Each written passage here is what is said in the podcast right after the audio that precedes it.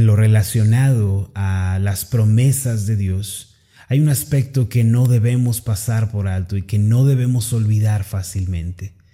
Este es que la paciencia es un elemento indispensable para ver el cumplimiento de las promesas de Dios en nuestra vida. Esto significa que aquel que no está dispuesto a esperar y a superar la aflicción y el quebranto por ver el milagro de Dios, entonces las promesas le son ajenas. Él eh, verá las promesas como algo difícil, algo imposible de cumplirse. Sin embargo, la persona que está dispuesta a ser paciente, la persona que está dispuesta a superar el dolor y el quebranto, con tal de ver la promesa de Dios cumplida en su vida, tal persona está preparada para experimentar las bendiciones del cielo. Es importante, mis amados, que en los momentos de dificultad, en los momentos de adversidad, no desistamos, sino que mantengamos la promesa de Dios cerca de nuestro corazón. El momento de la aflicción, el momento del problema, no equivalen a que Dios se olvidó de nosotros o que su mano nos ha dejado, sino que nosotros estamos viviendo un proceso de limpieza, un proceso de entrenamiento y de fortaleza.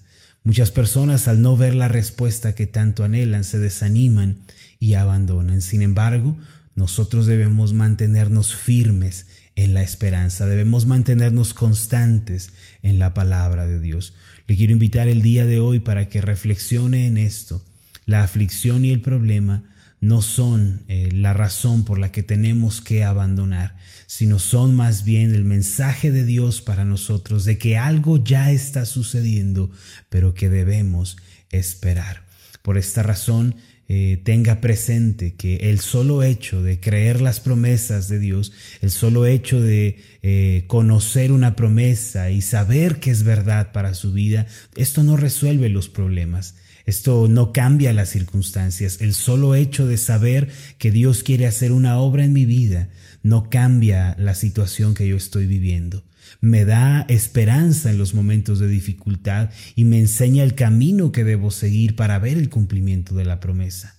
Son muchos los que después de leer o escuchar alguna de las promesas de Dios, eh, piensan que sus problemas se resolverán de manera automática que ya no habrá aflicción, ya no habrá eh, problema, ya no habrá quizá discordia o, algún tipo de dificultad. Pero tales personas fallan, pues la promesa de Dios no resuelve en primer lugar el problema, sino que eh, la promesa de Dios tiene como propósito proveernos la esperanza y mostrarnos el camino a seguir. Si nosotros estamos dispuestos a resistir y atravesar el sufrimiento con esa esperanza, entonces nos volveremos los conquistadores de esa promesa de Dios. Por esta razón yo le quiero animar para que si usted está viviendo un momento amargo, un momento difícil, quizá lo está viviendo en casa, en la relación matrimonial, quizá eh, está viendo alguna actitud de parte de su esposo o de su esposa, está viviendo quizá momentos de frialdad, de discordia, de eh, un momento muy difícil allí, o quizá lo está viviendo con alguno de sus hijos, eh, quizá usted tiene ya tiempo orando por él para que venga a los pies de Cristo y tal cosa no ha sucedido.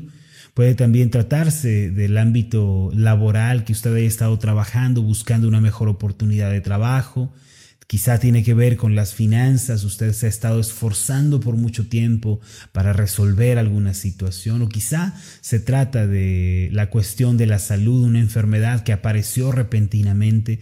No sé yo cuál sea a ciencia cierta la situación que usted esté atravesando, pero cualquiera que sea, si usted tiene la promesa de Dios, puede atravesar esa situación y puede recibir una respuesta clara de parte del Señor. Recuerdo que hace tiempo leí la historia de un hombre que junto a su hijo salieron en el invierno a buscar leña debido a que ésta se les había agotado y el frío era cada vez más intenso en casa, así que ambos salieron y caminaron por un tiempo eh, en, el bosque hasta llegar a un árbol que estaba seco. Eh, su corteza se había vuelto oscura eh, todas sus hojas se habían caído y las ramas eh, se habían secado. Así que el hombre sacó el hacha y derribó aquel árbol y entre los dos eh, llevaron la leña a su casa y después de este evento, pasados algunos meses cuando llegó la primavera, el mismo hombre y su hijo salieron a caminar por el mismo bosque y llegaron al lugar donde habían derribado aquel árbol y se encontraron con algo asombroso.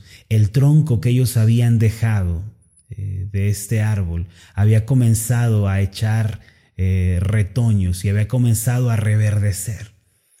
Y el padre ante esta escena se quedó pensando para sus adentros, yo creía que este árbol ya estaba muerto, pensé que ya estaba seco, pero ahora me doy cuenta de que todavía estaba vivo, todavía había vida dentro de él. Para entonces miró a su hijo y le dijo lo siguiente, hoy he aprendido una gran lección y esta es la lección que tú también tienes que aprender. Nunca cortes un árbol en el invierno solo porque parece estar muerto, pues dentro todavía tiene vida. Le dijo lo siguiente, nunca tomes decisiones basado en tu estado de ánimo, basado en tus problemas o en tus aflicciones, porque siempre viene la primavera. Muchas personas cortan el árbol de la esperanza en su vida solo porque de momento nada está sucediendo como ellos lo esperaban. Son muchos los que se desaniman, eh, se olvidan de la promesa de Dios, vuelven atrás solo porque en el momento no está sucediendo lo que ellos esperaban. Mis amados, nuestra actitud tiene que ser una que vea a través del problema la respuesta de Dios. Nosotros tenemos que mirar a través de la aflicción y creer que nuestra condición está siendo cambiada por Dios, aunque delante de nuestros ojos nada esté sucediendo y lo único que podamos ver sea un problema terrible. Parte de volvernos los conquistadores de las promesas de Dios tiene mucho que ver con la actitud de paciencia que nosotros demostramos frente a una situación. ¿Qué es la paciencia sino la actitud de volver a intentar, de perseverar, de insistir hasta ver esa respuesta? Si usted está dispuesto a ser paciente, entonces también conocerá de primera mano el poder de Dios que cambia la vida. Precisamente el pasaje de Isaías 41:10 es un pasaje que nos anima a no perder el ánimo, a no desistir, a no volvernos atrás por tener la esperanza de Dios ardiendo en nuestros corazones. Este pasaje dice de la siguiente manera, Isaías 41:10, no temas, porque yo estoy contigo. No desmayes, porque yo soy tu Dios que te esfuerzo. Siempre te ayudaré siempre te sustentaré con la diestra de mi justicia. Y esta es una de las promesas que nosotros debemos acercar a nuestro corazón el día de hoy. Esta es una promesa que nos recuerda que Dios está trabajando aún cuando a nuestros ojos nada está sucediendo. El profeta comienza diciéndonos de parte del Señor lo siguiente, no temas. ¿Y qué es el temor? El temor no es otra cosa sino pintar un cuadro negativo de una situación en nuestra mente y creer que así como lo vemos en nuestra imaginación, así será. Ese es el temor. El temor es tener una imagen negativa de la realidad y creer que sucederá exactamente así como lo vemos. El problema del temor es que a menudo viene a convertirse en una realidad. En el pasaje de Job capítulo 3, en el versículo 25, él declara que sus temores se volvieron realidad. Y él dice, lo que más me temía, eso es lo que me aconteció y lo que me espantaba es lo que me sobrevino. Si nosotros somos personas que abrigamos el temor en nuestro corazón, que le damos entrada en nuestra vida, si siempre estamos pensando de manera negativa acerca de las circunstancias, acerca de nuestra familia, acerca de nuestro matrimonio, quizá usted diga, pero es que yo tengo razones para pensar negativamente de mi matrimonio por todo lo que está sucediendo, pero el Señor nos dice, no temas, no elijas esos pensamientos equivocados sobre tu realidad, no pienses que todo terminó, no pienses que es el final, porque si tú piensas de esta manera, nada podemos hacer. El Señor nos dice que no vayamos por el camino del temor, sino más bien que creamos que Él está con nosotros. ¿Cuál es la diferencia entre la fe y el temor? El temor es pintar un cuadro negativo en el lienzo de nuestros corazones y creer que esa catástrofe nos sobrevendrá y que no hay nada que pueda suceder en nuestra vida. La fe obra en relación a una visión, a un cuadro que también pintamos en el lienzo de nuestro corazón, pero es un cuadro de esperanza, es un cuadro de bienestar y de bendición. Y es creer que así como lo vemos en nuestra imaginación, así sucederá también en nuestra realidad. Tanto la fe como el temor son una decisión que nosotros debemos tomar. ¿Qué decisión va a tomar usted el día de hoy? ¿Va a creer que la catástrofe le sobrevendrá? ¿Va a creer que eh, lo más terrible de la vida le va a acontecer? ¿O acaso usted va a creer que la obra de Dios se desarrolla en su vida? Dice el, el pasaje de Isaías 41:10, la palabra de Dios nos indica, no temas. ¿Por qué? ¿Por qué razón yo puedo liberarme del temor o qué eh, elemento tengo para ser libre del temor? Por esta siguiente razón, porque yo estoy contigo. Dice el Señor, no tienes que entregarte a esos pensamientos equivocados, no digas con tus labios que todo terminó, que todo es un fracaso, que todo está mal y que ya nada se puede hacer. No optes por ese camino, ¿por qué? Porque yo estoy contigo. El Señor nos dice, bueno, parece que eh, tú piensas que estás solo, tú piensas que yo te abandoné, pero no es así. Yo estoy allí contigo. Mis amados, gran parte de la vida del creyente no se basa en lo que en lo que siente o en lo que ve o en lo que palpa con sus manos. La vida del creyente se basa en la verdad de la palabra de Dios. Nuestra realidad nos quiere convencer de que hay un problema, de que hay una aflicción. Sin embargo, la palabra de Dios nos dice, no temas, porque yo estoy contigo. El Señor nos declara, aunque tus ojos no lo vean, aunque tus manos no lo palpen, aunque tus oídos no escuchen ninguna evidencia, puedes tener la seguridad de que yo estoy allí contigo.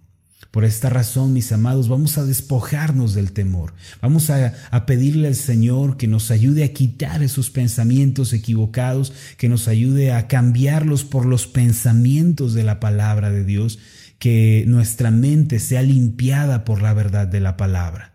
Ahora, a continuación nos declara lo siguiente. Primero, no temas porque yo estoy contigo. Siguiente, no desmayes porque yo soy tu Dios que te esfuerzo.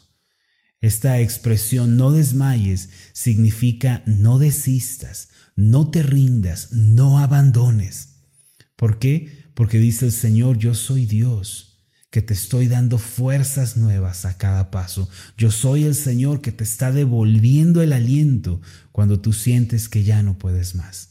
Y esto, mis amados, se refiere al lugar en donde nosotros ponemos nuestra fortaleza al lugar de donde nosotros extraemos nuestras fuerzas para el diario vivir. Si usted extrae sus fuerzas para vivir de las circunstancias que está viviendo, siempre va a vivir débil y va a vivir en una montaña rusa de emociones porque la vida se nos va presentando de una manera aleatoria. A veces las cosas van bien, después van mal, a veces van increíblemente bien y por otro lado, a veces van terriblemente mal. Y si nosotros vamos a basar nuestra fuerza y nuestro ánimo en cómo son nuestras circunstancias, entonces siempre vamos a vivir deprimidos. Por eso el Señor nos dice, no desistas, no por lo que estás viendo en tu situación, no por lo que estás viendo en la realidad que estás viviendo, sino porque yo soy el Dios que te da fuerzas. Yo soy el Dios que te da aliento en medio de lo que tú estás viviendo.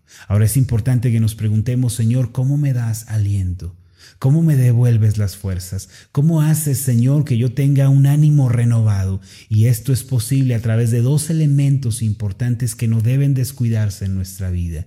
Primero, la meditación de la palabra que nosotros vayamos a la Biblia continuamente y la leamos con diligencia, que pensemos en el camino de Dios allí descrito. Segundo, que oremos, que nos arrodillemos delante de Dios y vivamos con una actitud que busca su rostro. Estos dos elementos, la meditación en la palabra y asimismo la oración, son el antídoto contra el desánimo, son lo que nos ayuda a vencer sobre la frustración en esta vida. Si usted se pregunta, Señor, ¿cómo me das el aliento? A veces pensamos que Dios nos va a dar un toque, va a hacer caer una bomba de ánimo en nuestro corazón y de pronto vamos a sentir una explosión de gozo y de alegría y de fuerzas nuevas, pero sabe que muy a menudo la obra de Dios no se desarrolla de esa forma.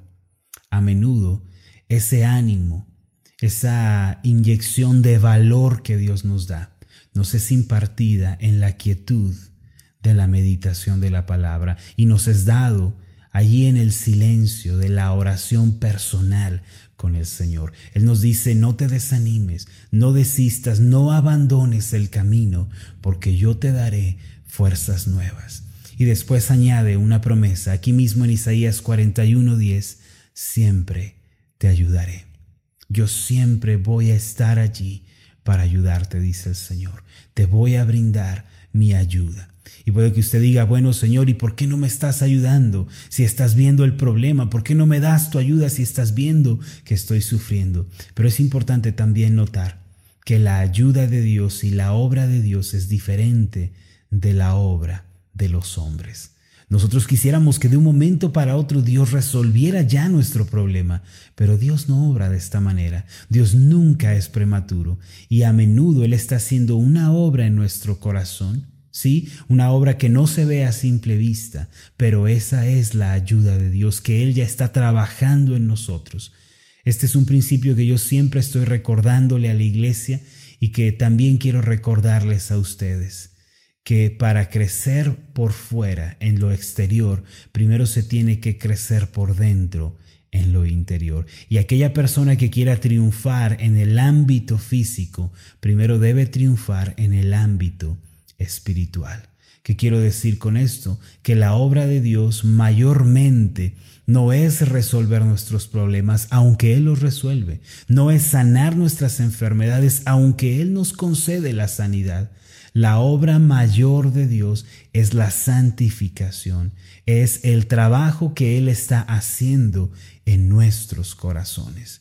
El propósito de Dios no es hacernos ricos, no es hacernos personas que no tienen problemas. El propósito de Dios es santificarnos, es llevarnos a una vida limpia que contempla a Cristo, que conoce a su Salvador. Por eso la frase siempre te ayudaré debe ser entendida en este contexto. Dios está haciendo primero una obra en mi interior para que yo pueda entonces recibir y experimentar las bendiciones que Él tiene preparadas para mí en el exterior. Primero Dios prepara la vasija del corazón para después verter sobre ella las bendiciones abundantes. Y termina el pasaje de Isaías 41, versículo 10 de la siguiente manera. No temas porque yo estoy contigo. No desmayes porque yo soy tu Dios que te esfuerzo. Siempre te ayudaré. Siempre te sustentaré con la diestra de mi justicia. Y esta última parte es importante, la diestra de mi justicia. Esta diestra de justicia se refiere al brazo poderoso de Dios que nosotros vemos que aparece en repetidas ocasiones en la Biblia. El brazo poderoso de Dios se refiere a esa obra de salvación, a esa obra de esperanza que Él está haciendo en nuestra vida. El brazo poderoso fue lo que libró a los israelitas de la esclavitud de Egipto. El brazo poderoso fue lo que libró a Israel de sus adversarios. Y al decirnos el Señor que es su diestra de justicia la que nos está sustentando, Él nos quiere decir que aquella obra que hemos visto, que sucedió en antaño en el pueblo de Dios, aquella mano poderosa que libró a los israelitas, que los mantuvo en el desierto, que les dio alimento, vestido, un techo sobre su cabeza, aquella mano poderosa que tantas veces les dio la victoria sobre el adversario, es la misma mano que está sobre nuestras vidas. Es esa diestra de justicia con la cual Él nos sustenta y nos guía en el camino de la vida. Mis amados, nosotros estamos viviendo tiempos de dificultad, tiempos de adversidad, pero si no nos desanimamos y si mantenemos la promesa de Dios cerca de nuestro corazón, vamos a poder hacerle frente a todo lo que venga. Yo quiero invitarlo para que tome esta promesa y comience a orar basándose en ella. Comience a recordar que no hay razón para temer, pues el Señor está con nosotros, que aunque nos sentimos débiles, Él nos devuelve el aliento por medio de su palabra y a través de la oración, que tengamos presente que Él siempre nos va a ayudar y que esa ayuda a veces no es la que nosotros esperamos, pero es la que siempre necesitamos. Y además nos declara que seremos sustentados, así como Israel en el desierto, por su diestra de justicia. Su mano poderosa seguirá sustentándonos también el día de hoy. Quiero invitarlo para que hagamos una oración pensando en todo lo anterior. Vamos a orar. Amado Dios y Padre Celestial, te damos las gracias porque en tu palabra hay esperanza para nosotros. Es cierto que vienen desánimos, viene el invierno de la dificultad y del problema.